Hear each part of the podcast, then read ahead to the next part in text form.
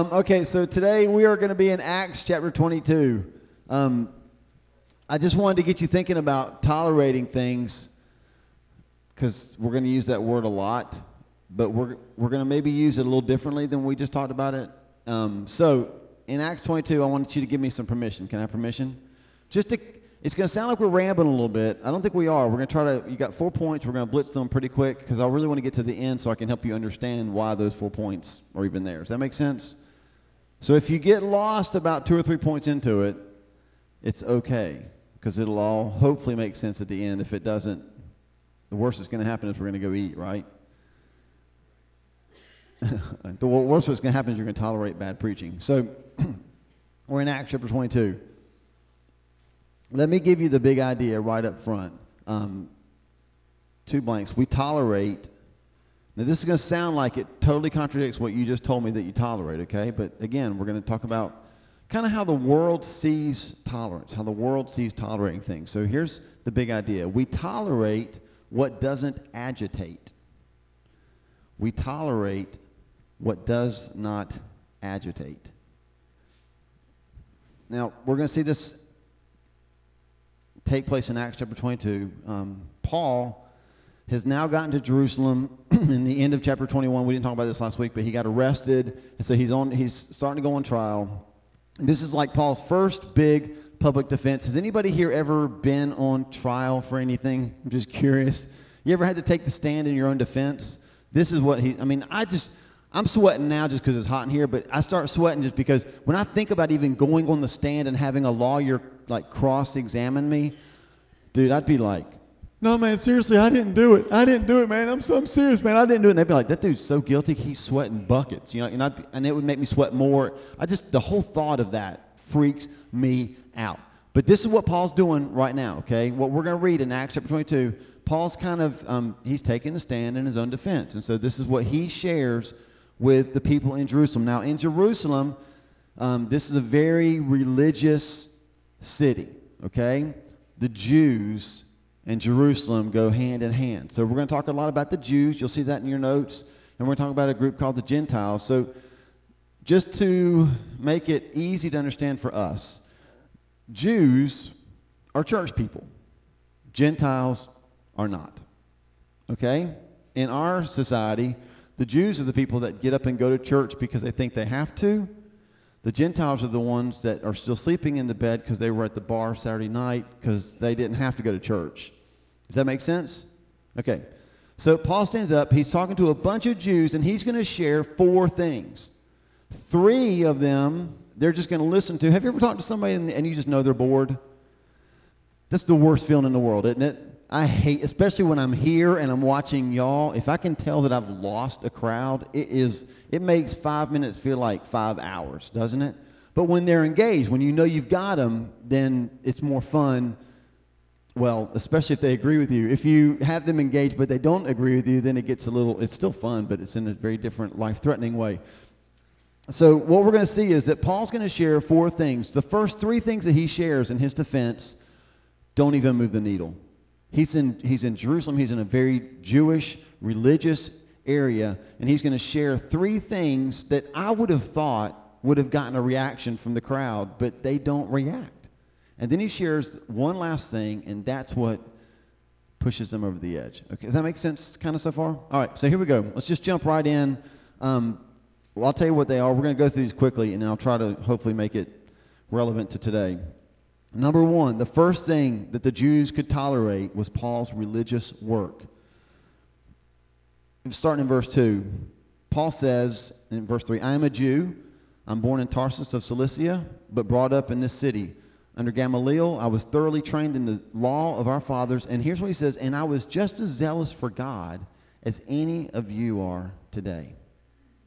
I persecuted the followers of this way to their death arresting both men and women and throwing them into prison, uh, as also the high priest and all the council can testify. I even obtained letters from them to their brothers in Damascus and went there to bring these people as prisoners to Jerusalem and to be punished. So, what Paul's sharing right there is he's saying, Look, man, I have been busy. I have done religious things. Now, I'm not surprised that they didn't really react to this because they were kind of like, Well, yeah, we wanted you to kill those people. So this is he's kind of trying to get in with some with some good graces, but here's what it means for us today. There's one thing that will never bother unbelievers. Guess what it is? You going to church. I don't think I've never met an, an, unbeliever who is bothered by the fact that I get up on a Sunday and go to church while they're sleeping. But we make a big deal about it. Well, you know, I go to church. And you know what they're thinking? Big deal. They don't even react to that. So you go to church. Uh, their response would be, I'm sorry, I was sleeping. The world tolerates our religious work and they tolerated Paul's religious work. The world is not offended by your zealous work for the church or even for God. Paul was always trying to make it clear that works, even well intended work for God, could never be enough to save us, and it would never be enough to save the people around us. Uh, Galatians 3 3 is what Paul writes. And if you read, you know, if you read like Galatians, Ephesians, Philippians, all the books that he wrote, you'll always see Paul coming back to just hammering this thing about works. Galatians 3 3. Oh, let's start in 3 1. It's fun because he says, You foolish Galatians. Do you ever call somebody a fool? Did, and you live to tell about it. That's awesome. Apparently, it was not your spouse. You foolish Galatians, who has bewitched you? Basically, who has put a spell on you? Who has Who's, who has fooled you? Who has tricked you? Who's bewitched you? Before your very eyes, Jesus Christ was clearly portrayed as crucified. In other words, I made the cross extremely clear to you. Jesus had to die on the cross for our sins. Verse 2, it was, it was, I would like you to learn just one thing. I'd like to learn just one thing from you. Did you receive the Spirit by observing the law or by believing what you heard? Are you so foolish? Um, he called them fools two times in three verses. After beginning with the Spirit, are you now trying to attain your goal by human effort? Paul always, always tried to drive home the fact that it's never your works, never your works that it's going to glorify God. Never. Never. So here he says to them, Look, I've done religious things. And they're like, Big deal. No one's going to come to the gathering because you and I have worked our fingers to the bone to have God or to have a better church because that does not set us apart from any of the other world religions. Do you know why? Everybody say why. Because they're working hard too. Do you understand that? So when you say to um, you say to a, a Muslim, hey, guess what, man? I go to church five times a week. They're like, well, I pray five times a day. Well, yeah, but I mean, I go even on Friday night to the well. Well, we have like these times when we actually make a, a trip to the holy city. It costs us thousands and thousands of dollars. How much does it cost you to go to the well? Oh, well, like two hours of my time? Yeah. So who's working harder? See what I'm saying? Our religious works will never set us apart from other religions in the world. Never. And so when Paul shares the things that he's done, they're like, big deal, dude, we're doing that too. So when, when he shared it, the Jews could tolerate Paul's religious work. They'll tolerate ours as well. Number two, the Jews could tolerate Paul's personal testimony. And this one kind of threw me for a loop. Um, verses 6 through 11. So he shares about his zeal. He shares about all the hard work. He shares about things like that. But then he gets personal. And he says this in verse 6 About noon, as I came near Damascus, suddenly a bright light from heaven flashed around me. I fell to the ground and heard a voice say to me, Saul, Saul, why do you persecute me? Who are you, Lord? I asked. I'm Jesus of Nazareth whom you are persecuting, he replied. My companions saw the light, but they did not understand the voice of him who was speaking to me. Verse 10 Who are you? Uh, what shall I do, Lord? I asked. Get up. The Lord, I love that. Get up. Sounds like Paul was a teenager in bed on a school day. What should I do, Lord? Get up. The Lord said, And go into Damascus. There you will be told all that you've been assigned to do. My companions led me by the hand into Damascus because the brilliance of the light had blinded me. Listen, Paul shares his testimony. He shares his personal salvation story with Jesus, and they don't even react. And that kind of caught me by surprise. Because y'all do know, like, the Jews, they didn't really like Jesus. Y'all remember that part where they killed him? Okay, just make sure you're following the same story I'm following. Um, so I would have expected him to respond a little bit to Paul saying, you know what, Jesus saved me, but they don't. And when you really stop to think about it, it's kind of what we face today. People might get tired of hearing you talk about how Jesus saved you, but for the most part, they're going to tolerate it. Do you know why? Somebody say why? Because it's your testimony.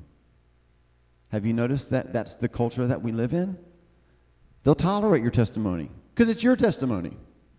Now, if you tell them it should be their testimony, then they don't tolerate that, right? But it's your testimony. So they're able to tolerate his personal testimony. Now, it doesn't mean that we don't share our testimony. Revelation 12:11 says that we overcome by the word of our testimony. It just means this: simply telling unbelievers what Jesus did for you might be enough to help you overcome, but it won't necessarily be enough to help them overcome. Do you understand that? They tolerated his personal testimony. And the third thing that they tolerated. Before I tell you what it is, anybody got really cool stories that God has done for you? I'm reading a book by um, Reinhard Bonnke right now, and he, I was telling Connie, she, I know she heard it because she's like, I heard that story too. He was in this crusade with thousands, tens of thousands of people, and um, he didn't know that a man had brought in a woman on a stretcher who was in a coma. And so as he's preaching, he just felt like he was supposed to give. He just said, "I'm supposed to give a word of knowledge." He never said what the word was. He just said, but whenever he started telling it, that woman just sat up. That's pretty cool. And then he said, I love it when it's like, and then there's more, right? And he goes, and in that same meeting, he didn't know it, but as they were praying for just the masses of people, so this isn't even like, hey, can I pray for you specifically, Tim? This is like, hey, let's just pray for everybody. While they're praying for everybody, there was a woman there who had a dead baby in her womb who was going to the doctor the next day to have it removed, and the baby leapt in her when she was when he was praying for everybody and she came running up on the platform and said, I can't believe I can't. This, my baby was dead, and now I feel it moving. And she went and delivered a baby boy, perfectly healthy baby boy. Those are cool stories, and I love it. Like when we come back from India, um, where's my India team at? You know, we're going to have stories. I mean, we're going to come back and go like, man, Koshi said this, and then somebody did this, and then we saw this, and it's like, man, those are awesome services. I love those kind of services. So Paul shares, um, we'll just call those divine encounters. Okay, is that fair? Um, he, let's just say that the Jews tolerated Paul's divine encounter. Look at verses 12 through 16. He shares about his religious works, he shares about his personal testimony, his salvation. Nothing's moving the needle. He's not getting any kind of reaction out of them. So he goes a little bit deeper. He says, Well, hey, not only that, let me share with you a divine encounter that I had. Verse 12 A man named Ananias came to see me. He was a devout observer of the law and highly respected by all the Jews living there. And people are like, Oh, yeah, yeah, I remember him. Ananias, yeah, I heard of him. He stood before me and said, Brother Saul, receive your sight. And at that very moment, I was able to see him.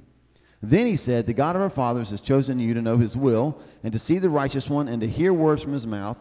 You will be his witness to all men of what you've seen and heard. And now, what are you waiting for? Get up. Apparently, that was God's word to Paul, right? He's laying on the dirt floor. What do you want me to do? Get up. You just got received your sight. What do you want me to do? Get up. Get up, be baptized, wash your sins away calling on his name. So Paul shares this divine encounter. And once again, the crowd tolerates it. He even shared in verse 15 that God had called him to be his witness to all men, all men of what he had seen. And the Jews didn't freak out. And why is that? What does that mean for us? It means this. Simply, while it might be exciting for us to talk to each other about what these kind of encounters mean for us, it doesn't necessarily create a reaction among the people who need Jesus. Sometimes these kind of stories are awesome for church people. Maybe it doesn't cause unbelievers to react that way. So, those are three things that he shares that they tolerate. And here's the fourth thing that he shares that they don't. Paul starts sharing in verse 17 another spiritual experience. Let me read it to you and I'll tell you what it is. Then I returned to Jerusalem, and I was praying at the temple and I fell into a trance. I'm looking around to see if anybody's falling into a trance yet today. Nobody so far. And this, and I saw the Lord speaking. Quick, he said, leave Jerusalem immediately because they will not accept your testimony about me. Lord, I replied, these men know that I went from one synagogue to another to imprison and beat those who believe in you. And when the blood of your martyr Stephen was shed, I stood there giving my approval and guarding the clothes of those who were killing him. Quite a testimony. Verse 21 Then the Lord said to me, Go, I will send you far away to the Gentiles, the people in the bars who aren't in church. Verse 22 The crowd listened to Paul until he said this. So here's what they couldn't tolerate. Now I want you to get this, okay? And, and I'm going to help you. I'm going to help you process it so that it really drives home for you. They they tolerate his religious work. The world does not care that elevation is now going to purchase a billion more square foot square footage to build another campus. They're intrigued by it, but they don't protest it. They don't care about your religion. They tolerate your religious work. They even tolerate your personal testimony, which that blows my mind because as a pastor for 20 some odd years, I have made it a point to help people understand how to share their personal testimony because it's a good thing to do, okay? None of these things are bad. They're good things to do, but that does not even bother the world. Because we live in a society that says that's good for you, maybe not good for me. They even are not bothered by your stories of divine encounters. I mean, if you went to your friends tomorrow and, and none of them are Christians, and you start saying, Man, you won't believe what happened. Like, I had a dream last night, and in my dream, I saw this mountain of chocolate. And then we got a golden corral. And they've got like a chocolate fountain. I saw a mountain of chocolate. Now we got a chocolate fountain. Are you kidding me? What? And they'll say this That's crazy. You know what happened to me? I went down to see Sister Psychic Susie, and she grabbed my palm and she told me I was going to meet a man today. And I did. He pulled me over and gave me a ticket. Everybody, whether they love Jesus or not, has freaky divine encounter stories. Do you see what I'm saying? You, I'm, what I want you to see is none of these things that we think are awesome set us apart from anybody else in the world until we get to the fourth thing that Paul shared. Paul shares that God is sending him to the Gentiles. And the mention of taking the good news to the Gentiles is what sent them into a frenzy because the Jews couldn't tolerate Paul's call to the Gentiles. And why is that? And here's the part where we have to really land it and drive it home, okay? Because the Jews couldn't tolerate the idea of those people being redeemed by God. Dang. That's, that's tough. We are, well, I've said it before, we are in the Bible Belt, which is firmly around the devil's waist. And we are in a place in our country where we don't want to see those people redeemed by God. The religious in this area don't want to see certain people redeemed by God.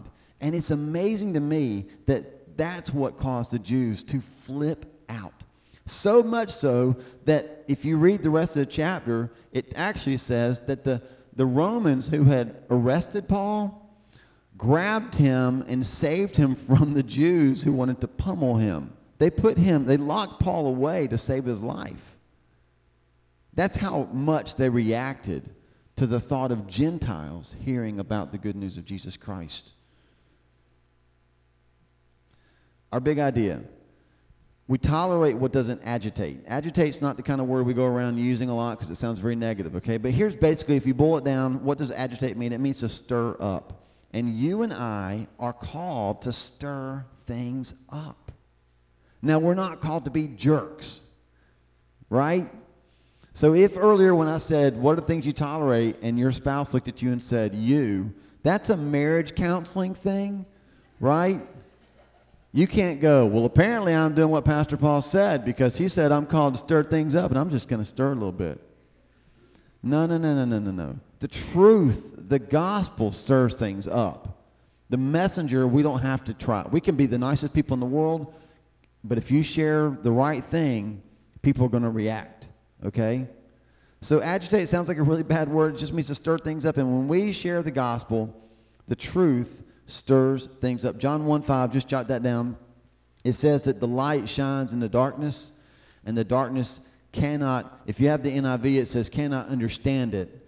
And then you got a little letter somewhere, you can look at the bottom, and it says also cannot overcome it. And so what you got to understand is we live in this world, and when light shines, the darkness can't overcome it. And you know that's true, right? Because you walk into your kids' rooms on the mornings when you want them to wake up, and if you're a really sweet mom, you go, you shake them and go, Parker, Will, Sydney. But if you're the dad, you just reach your hand around and turn the light on and go, Get up. And the light shines and the darkness cannot overcome it. Right? But do my kids try to? I did. My mom, my mom, she was sweet. Like, you know, she sang the whole "It's Time to Rise and Shine" song. But my dad was like around and flipped the lights on. And anytime the light came on, what did I do? Did I sit up in bed and go, "Thanks, Dad"? I grabbed the covers and tried to overcome the light. Do you understand what I'm saying? So we read John 1 5 and go, oh, well, the light shines and darkness can't overcome it. It doesn't mean the darkness is happy about it. Right? I think, I mean, you have met people, right? You've shared the light of the gospel, and they have tried to overcome it, have they not? They try to push you away, they become agitated. And we, we tolerate what doesn't agitate us. And so here's what that means. This is sad for me. I think when the world's not reacting to the church, that's probably not good. when it's a, and it's a fine line, right? I mean, we want people to be Jesus. You see in the Gospels, he was with sinners and they were around him. But at some point, did you read what Jesus shared with people? He said hard things, and at some point they would go, "I like Jesus, but I don't like what he said." Sometimes I think we've made the wrong things our goal. So here's I'm going to make some statements. There's nowhere on your sheet to fill in blanks, but if you want to flip it over and write these down, these are just, when I got done reading this, I'm like, okay, God, that's fantastic. I mean, really, the way I broke that chapter down, awesome. What the heck's it mean? So I just started asking God, can you just give me, this is for me, just some, some little statements that I can write down on the back of my sheet that I can know, okay, here's what it means. If, if, if they can tolerate all these things, but they can't tolerate his call to the Gentiles, we don't say Jews and Gentiles today, do we? I don't think we do. I mean, maybe you, do you do you go and like when you order your lunch today, like ask your server, did they go to church? And when she says no, you go, you uncircumcised Gentile. I don't think we talk like that, do we? So at some point, I mean, it's good to it's good to read through. Some of you are going to do it. I can just tell. Um, that's a great idea. Um, it's a good time to take a bite of a Twizzler. so anyway, thank you so much for the Twizzler, by the way. Um, so I want to break it down, okay? I want to make sure we walk out of here and kind of know what it means. Because one, I don't want you to think you can never share a testimony. I don't want you to think that God doesn't want you to work. I don't want you to think that He doesn't want to have, give you divine encounters. I, he wants all those things. But it's not enough because the world we live in tolerates all that stuff. And if they tolerate us, they don't listen to us. So at some point, He stirs them up through us. And so here are the, here's the four or five statements. Number one, our goal is not toleration by the world. Our goal is the salvation of the world. Our goal is not toleration by the world. Our goal is the salvation of the world. This is critical because there are so many times that we think we've arrived because they don't we don't seem to bother other people. And I've been a part of church all my life.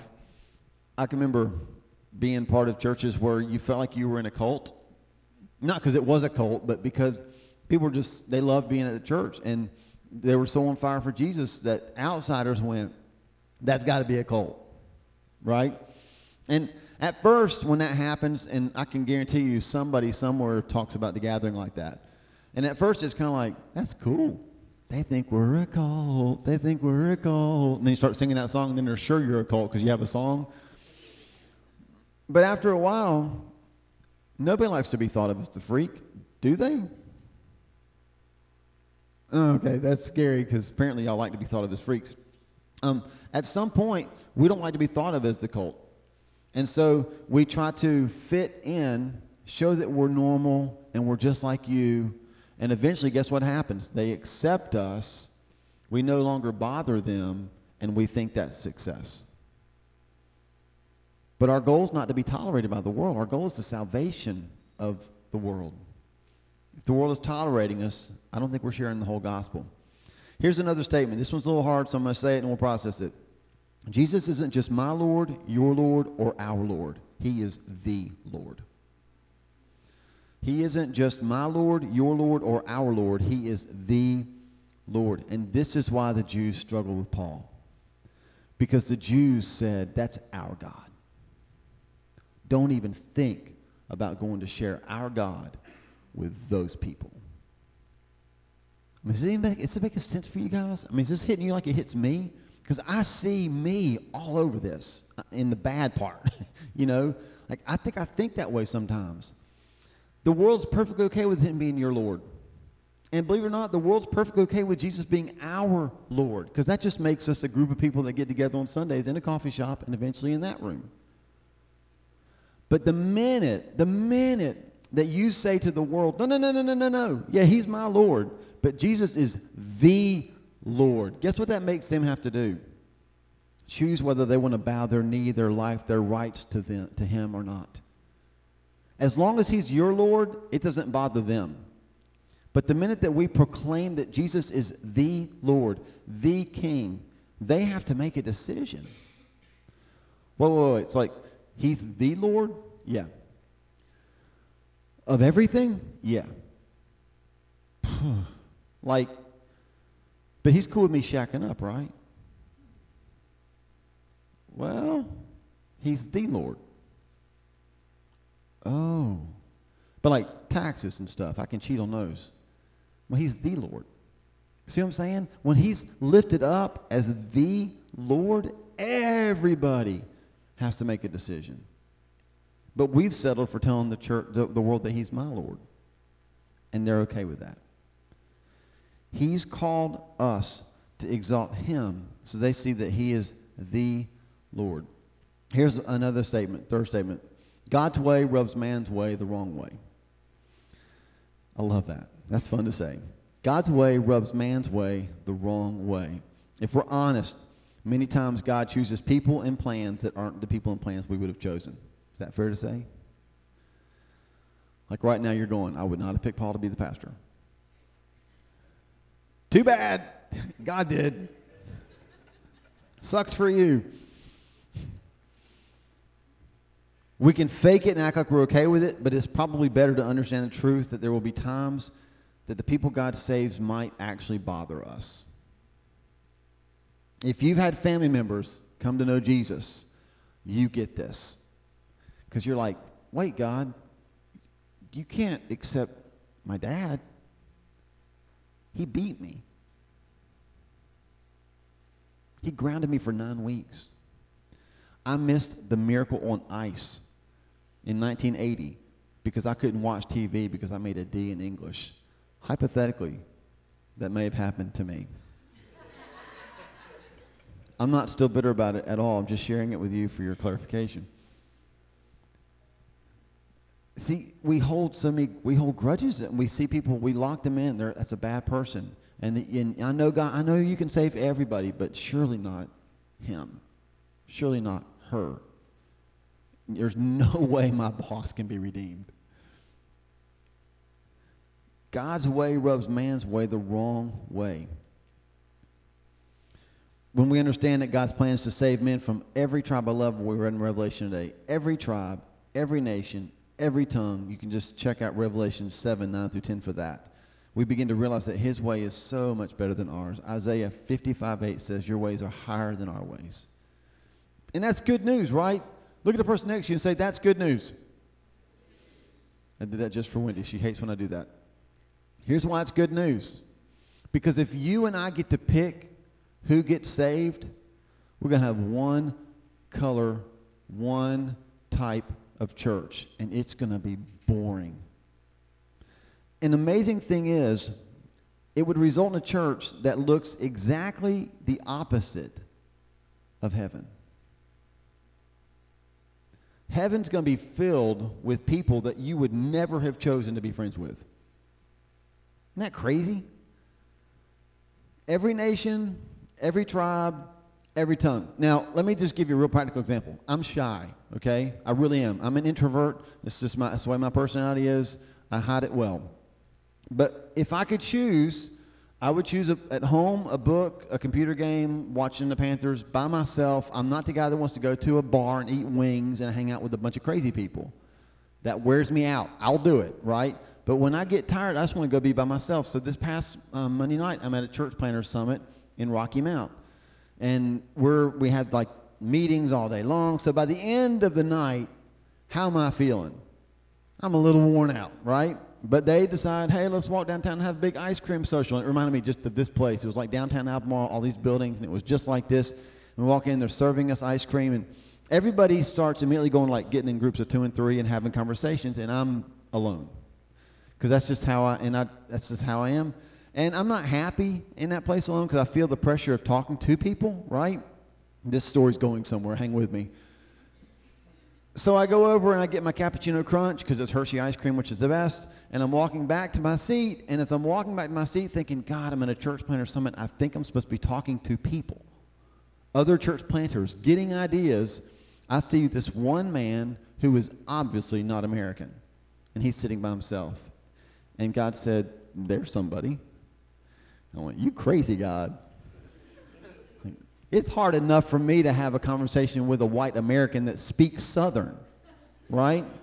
That I can understand without me talking to somebody who's not from here. Obviously, he was from India.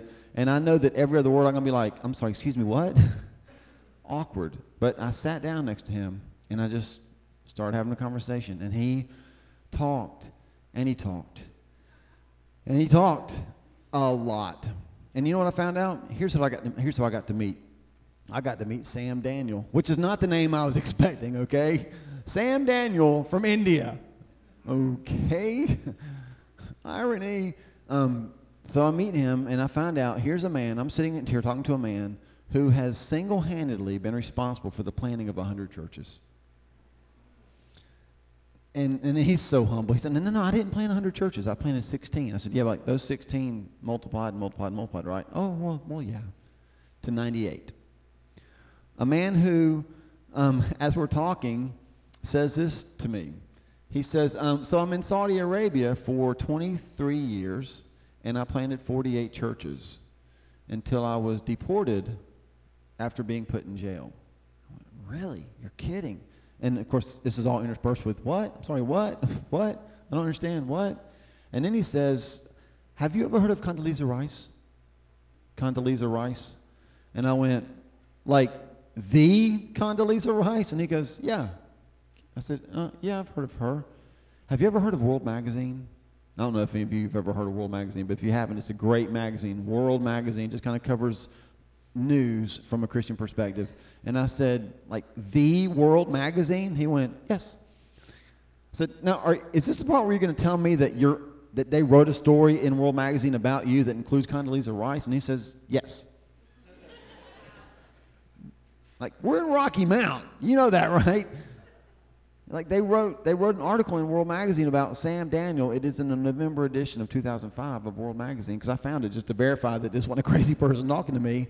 And the picture in there is of Condoleezza Rice. Yes, that person who argued his case to have him released from prison. Listen, all I want you to get out of that story is this. It was awkward for me to sit down and talk to that man and he's a believer. We have Jesus in common, and it's still awkward. We get to heaven, and we're surrounded by every tribe, every tongue, every nation. It's it could still be. I mean, there's it's just hard. It requires effort. I would not have chosen that. What I would have chosen is that we would have a church of 3,000 people that I instantly relate to. And do you know why I would choose that? Everybody say why? Because it makes me a hero and it requires no effort. What I want you to understand is we don't tolerate the things that we like. That's where the world gets it so wrong. Everybody's preaching tolerance. They don't really mean tolerance. They just want you to agree with everything they say. But you can't tolerate what you agree with. I am not tolerating a Twizzler. I like them. I do not tolerate watching Panthers games. I like them. If you give me chocolate, I will not tolerate chocolate. I like it. Do you know what I tolerate? I tolerate when Wendy puts mushrooms in the spaghetti sauce. Because I hate mushrooms. But my whole family loves mushrooms. And so I just, we had to come up with a compromise. Like, just, will you please just use really big mushrooms so I can see them to pull them out? I hate mushrooms. I tolerate that. You see what I'm saying? When I asked you the things that you tolerate and you mentioned all the bad things, that's actually the truth. We tolerate what we don't like. We don't tolerate what we do. And so when people come in here that are different than us, it's supposed to feel a little bit like, that's cool, yucky, all at once. But I love it. God's way rubs man's way the wrong way. Two more, and then we're done. Um, this one, I try to make it rhyme. It's probably going to sound lame, but here we go. The only right response to agitation is medication, and I don't mean drugs. Because you'd be like, altar call now. Just as I am with a lot of morphine, right? Um, but here's what I mean by that we give grace. That's the only proper response to agitation. So I mowed the grass yesterday, just as much as I could get done before the big rainstorm. So the front half is done. Yes. But don't go behind my house. And when I came back in, like I, you know, I had irritation on my skin. Do you ever get like a rash or something? What do you do with a rash? Now, if you're a man, your answer to a rash is, ah, "I don't go away." But if you're smart, the answer to a rash is ointment, right? Grace. When things irritate us, when you're agitated by something, guess what that is really? It's just a sign from God. Man, you need to put more grace on that. That's all it is. We get all hot and bothered because we're agitated, and God's going, dude, like I created you that way so you would know this is a sign. Throw more grace on that. Ointment on that. That's all it is. So the only proper response to agitation is medication. Ephesians 2, 4 through 8 you can read it later. It mentions three times in that passage, those four verses, it mentions three times that grace is how God responds to us. And so that's how we respond to others as well.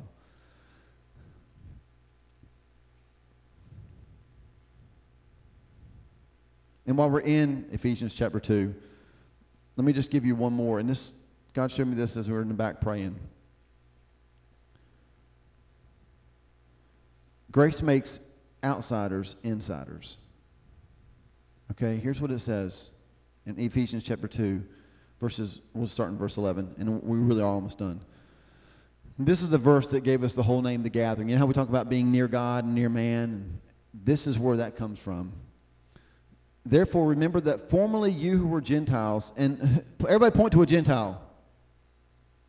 And you could point at anybody, because is there anybody here that's a Jew? Okay, we have one Jew. Fantastic. Everybody else, Gentiles. Okay? So pray for us, right? Pray for us. Because we are apparently the uncircumcised Gentiles. Um, uh, no, I'm not. Anyway, we are Gentiles, though. So when it says, remember that formerly you who were Gentiles by birth, that is us. Okay? That's m- pretty much all of us in this room. So here's what it says about us. And called uncircumcised by those who themselves were the circumcision verse 12 remember that at that time you were separate from Christ, excluded from citizenship in Israel, and foreigners to the covenants of the promise, without hope and without God in the world. So to sum up verse 12, we were separate, excluded, foreigners, no hope, no God. That was you. That was me. That's an outsider, a Gentile. But now, verse 13, in Christ Jesus, you who were once far away have been brought what? Near God, near man. You have been brought near through the blood of Christ. Now, what did Paul say that threw them over the edge in Acts chapter 22? He said, God told me I'm going to send you far away to the Gentiles. Why is the gathering here? We exist to be near God in order to be sent to those far from him so that we can bring them near God. That's what this is talking about. Verse 14 For he himself is our peace, who has made the two one and has destroyed the barrier, the dividing wall of hostility. Sorry. Every time I read that, I picture neighbors who can't get along, and their solution is build a fence. I can't stand you. I don't know why you bought the property next to me. You just get on my nerves, and so I'm going to build a fence so I have to look at you. That's their answer. And so here's what I want you to understand, okay? Tolerating things in our culture, that's tolerating things. We build a fence, we never have to talk about it. I'll tolerate you and your politics and your religion and your opinion because we're never going to talk about it because I'm going to build these fences. We're going to compartmentalize everything, and we've brought that right into the church. We compartmentalize everything. I have my Sunday life, but my Monday through Saturday life is my time. I've got my little offering I give to God, but then I got my 99.99% that I use for my big screen TVs. I've got all this, I'll do for God something, but I'll do all this over here for me. We, we brought all that in. It's just a lie from Satan. Because Jesus came to abolish the walls that divide. See, see how, cool, how cool that is? I love that. Look around the room. This is a small little church and a coffee shop. And I love the variety of people we have in here. And we're not talking about color, just the variety of people. I mean, we got cool people.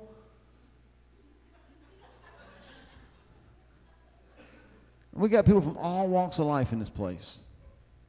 And I love it. And sometimes we have people that come in here and they don't even love Jesus. And you know what they'll say? I just like how I feel there. I love that.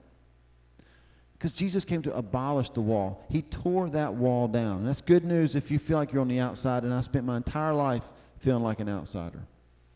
My entire, we don't have time to talk about the days I would spend my lunch break in high school in a tuba closet wanting to die. I have spent my entire life feeling like an outsider. And Jesus brings me in.